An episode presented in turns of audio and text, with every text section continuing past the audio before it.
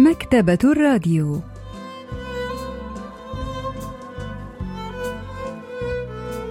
أهلا وسهلا بكم في حلقة جديدة من البرنامج الأسبوعي مكتبة الراديو الذي نستعرض من خلاله كتابا جديدا كل أسبوع. واليوم سوف نستعرض قصة رحلت وتركت ثماني قبعات للكاتبة باك وان سو لحظات ونوافيكم بالتفاصيل.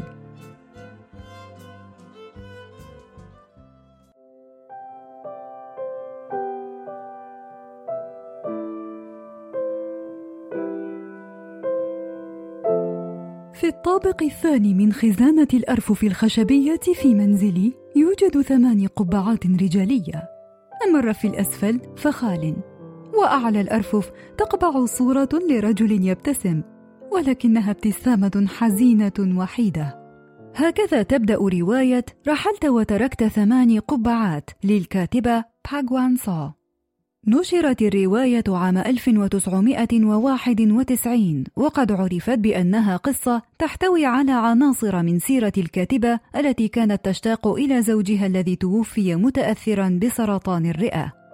كانت القبعات الثمانية هي ما اشتريته في العام الأخير له قبيل وفاته. لم تكن القبعات تحظى بشعبية في ذلك العصر، ولكننا كنا نشتري ثمانية تقريبا في العام. قد يظن السامع أن في هذا دليل على أنه كان متانقا شديد الاهتمام بمظهره ولكن الأمر لم يكن كذلك على الإطلاق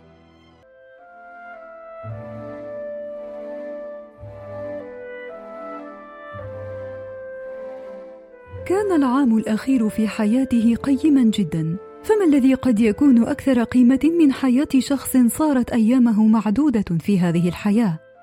كان الوقت يمر بسرعة خاطفة كتيار ماء وكان الاعتزاز بوقت قيم كهذا أمرا يختلف عن السعادة. وهذه القبعات الثمانية تحتوي على ذكريات ذلك الوقت الذكريات التي لا يعرفها سواي. كان ذلك بعد عيد مولد زوجها الثالث والستين بقليل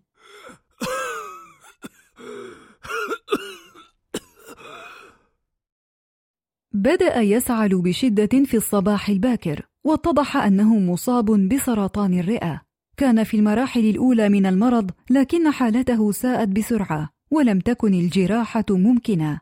بعدما أنهى جلسة العلاج الأولى وعاد إلى منزله، تقيأ الزوج كل الطعام الشهي الذي أكله في المطعم أمام المستشفى، ثم بدأ يرتاد عمله وكأن شيئا لم يكن.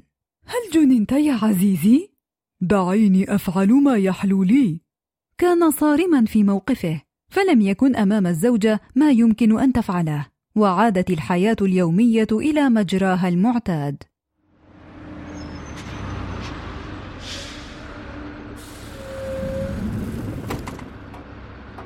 كان يركب الحافلة ليذهب إلى عمله في الموعد المحدد ويركبها ليعود في الموعد المحدد أيضا. الشيء الوحيد الذي تغير هو أنني كنت ممتنة للغاية لأنه لا شيء تغير. كنت ممتنة لدرجة أنني لم أجرؤ على لفظ هذه الكلمات جهرا. وذات يوم بدأ شعر زوج الراوية في التساقط كأثر جانبي للعلاج الكيماوي. كان ذلك هو الوقت الذي بدأ فيه أبناؤه يشترون له القبعات.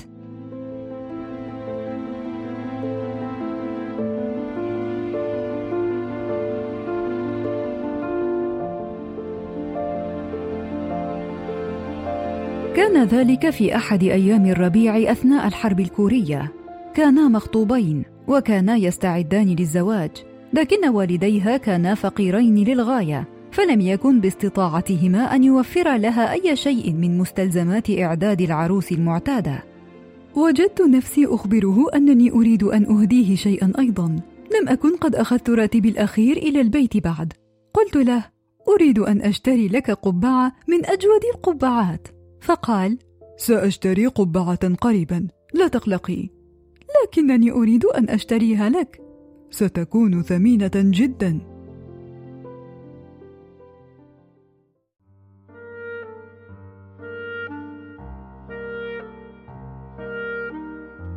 زرنا بعض محال الخياطة في حي ميونغ دونغ ووجدنا القبعة المثالية. كانت من أفضل الأنواع وقد طرز عليها اسم العلامة التجارية بيلغريم. كانت قبعة صوفية تظهر تاجا رماديا لامعا وشريطا حريريا داكنا. وكانت خفيفة وناعمة. كانت تليق به كثيرا. رددت بيني وبين نفسي أنني في تلك اللحظة تحديدا وقعت في حبه ورحت أتلذذ بشعوري بالسعادة. قالوا قديما إن العروس التي لا تساهم في بيت الزوجية وتذهب إليه خالية الوفاض تكون مثارا للسخرية. يصفونها بأنها عروس لم تحمل معها إلا مشطا. أما أنا فلم أحمل معي سوى قبعة. وهكذا ظلت العروس الجديدة تحرص على تقديم القبعة إلى زوجها كل صباح. البروفيسور بانغ مينو أستاذ الأدب الكوري بجامعة سيول الوطنية يحدثنا عن ذلك.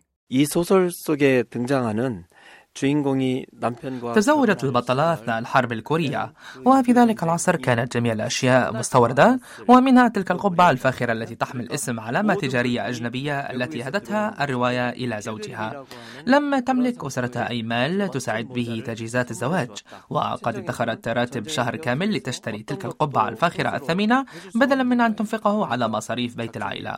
أي أنها ليست قبعة عادية بل تمثل تعبير البطلة عن مشاعرها تجاه زوجها.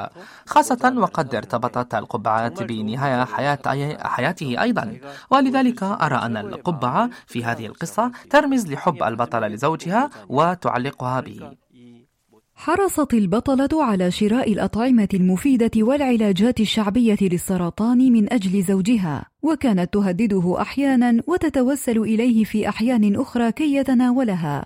عزيزتي، دعينا نثق في الطب الحديث فقط، لقد درس اثنان من أولادنا الطب. يجب أن نتحلى بالولاء إذن.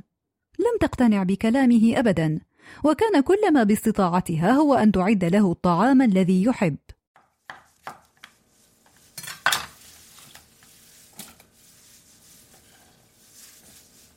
كان من الرائع أن أستطيع أن أنظر من نافذة المطبخ لأرى جهة محطة الحافلات. وكان من الأروع أنه كان يرتدي القبعة. فهكذا كنت أستطيع أن أميزه وسط جمع النازلين من الحافلة بعيني الضعيفتين.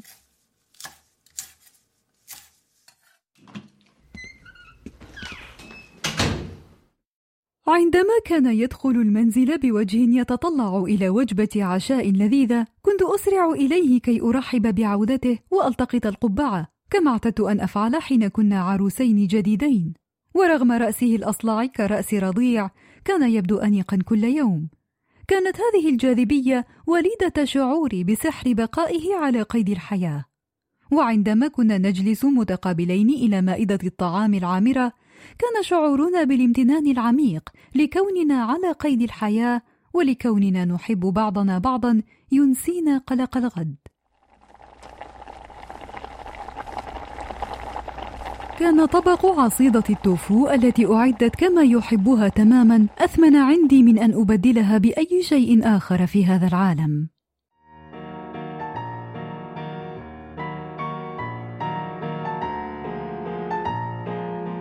بينما كان الناس يفكرون فيما سيحدث بعد عشرة سنوات ويخططون لأحداث المئة عام القادمة من حيواتهم كنا نقدر كل ثانية تمضي الموت مصير لا فرار منه لكل حي. وحتى الحيوانات إذا أصابها داء قاتل أو جرح ما تتعذب وتبحث عن طرق للتداوي. أما تقدير الوقت المتبقي في الحياة قبل الموت والبحث عن طرق للاستمتاع بالبقاء على قيد الحياة وحب هذه الحياة فهو مصير الإنسان وحده. كان أكثر الخيارات إنسانية بالنسبة إليه هو ان يعيش ما تبقى له من ايام بصوره طبيعيه وكان قصارى ما استطعت ان افعله هو ان ابذل كل ما في وسعي من اجله في كل لحظه وهكذا قضى الزوجان اياما عاديه في ظاهرها رغم كونها مميزه جدا الناقده الادبيه جون سو يونغ تحدثنا عن ذلك 이 소설에서 두드러지는 것은 부부가 특별한 일을 하지 않고 그저 보통 때처럼 살아간다는 الأمر المميز في أحداث هذه الرواية هو أن الزوجين لا يفعلان أي شيء مميز بل يواصلان الحياة اليومية وكان شيئا لم يكن وغالبا ما يفعل الناس أهم شيء بالنسبة إليهم قبيل الموت والأمر الأهم والأقيم بالنسبة للزوجين في القصة هو الحياة اليومية بأحداثها العادية التي تبذل الزوجة قصارى جهدها كي تحافظ عليها ولا شك أن الخوف والحزن هما أول ما يشعر بهما المرء حين يشعر أن موته أو موت أحد المقربين إليه أصبح وشكا ولكنه يستطيع أن يختار الطريقة التي سيقضي بها الأيام المتبقية في حياته مع المقربين له. وقد اختار الزوجان في القصة أن يقدر قيمة كل لحظة متبقية لهما معا في الحياة وهو أفضل خيار ممكن. وذات يوم حصل الزوج على سبع قبعات إضافية. كنت أنتظر عودته خلف النافذة كالعادة في ذلك اليوم أيضا. كان يرتدي القبعة البنية المخططة في ذلك اليوم ولكن مشيته كانت غريبة إذ ظل يسير بخطوات مائلة على الطريق. بمجرد أن سمع أولادها عن مشية أبيهم الغريبة سارعوا باصطحابه إلى المستشفى فورا ولكنه لم يستطع أن يقابل الطبيب بسبب إضراب العاملين في المستشفى.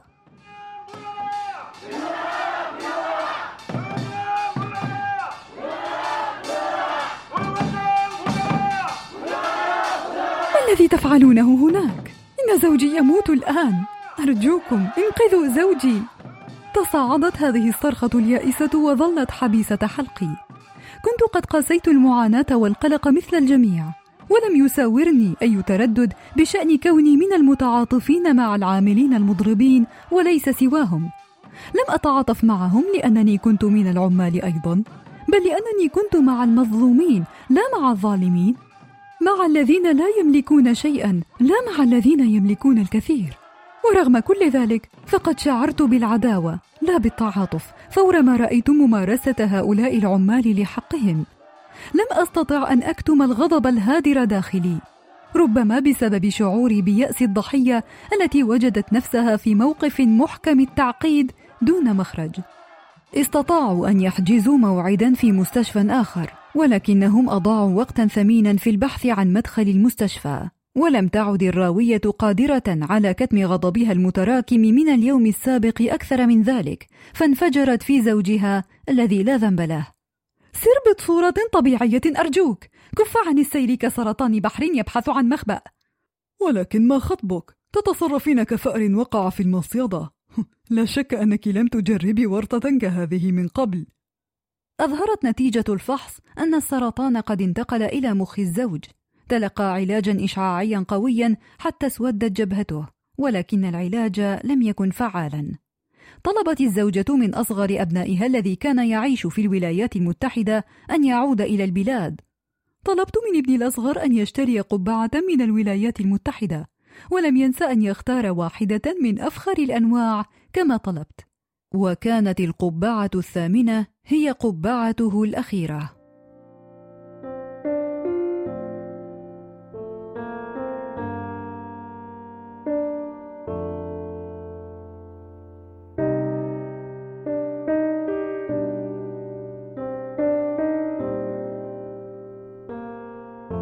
ماذا كان يعني بقوله أنني لم أجرب ورطة كتلك من قبل؟ التفكير في هذا السؤال يثيرني. قد تعني الورطة ذهابي إلى مكتب الحي أو مكتب الضرائب لقضاء حاجة ما وهي أمور اعتاد زوجي أن يقوم بها بدلا مني وأن أتلقى التوبيخ بسبب حماقتي هناك. أو ربما عندما أجد نفسي غير قادرة على اتخاذ قرار سريع بشأن أي جانب سأشجع عندما يندلع النزاع. الموظف أم الموظف؟ الذين لا يملكون شيئا أم الذين يملكون الكثير؟ المدافع أم المهاجم؟ أنصار توحيد الكوريتين أم أعداؤه؟ كلما وجدت نفسي في موقف كهذا وجدتني أتذكر ذلك الكلام عن الورطة. ربما أدرك ماهية أن يكون المرء في ورطة حقيقية عندما أجد نفسي ممزقة بين ندائين عسيرين. ربما أخذت تعليقه المتعاطف على محمل الجد أكثر من اللازم. لقد استطاع زوجي أن يبدي تلك الملاحظة لأنه كان في ورطة صعبة. بين الحياة والموت، فاستطاع من مكانه ذلك أن يلاحظ غضبي الهادر وأن يحلله. لكن مصطلح الورطة لم يفقد معناه بعد. تماما كما لم تفقد القبعات التي تركها ورحل المعنى الذي يتجاوز كونها أغطية للرأس. ولذلك لن أتوقف أبدا عن سؤال نفسي عن ماهية الورطة.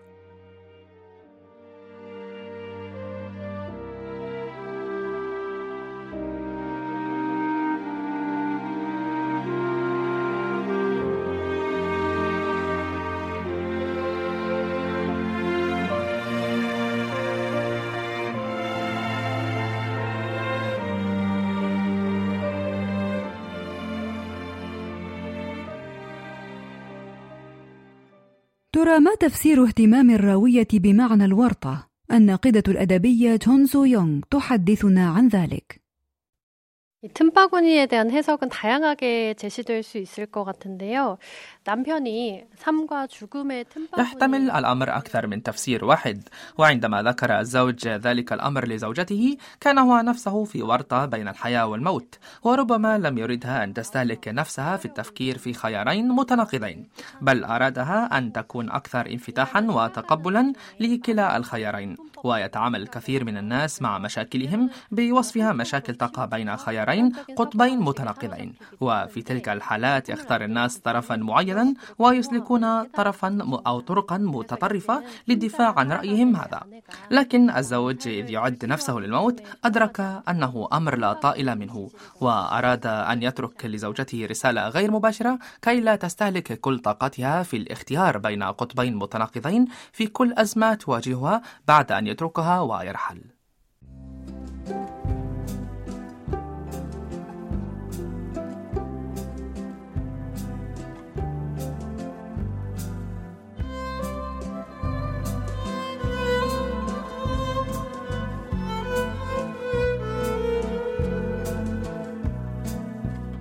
استعرضنا معا قصة رحلت وتركت ثماني قبعات للكاتبة باك وان سو وإلى اللقاء في الأسبوع القادم مع كتاب جديد ومبدع جديد.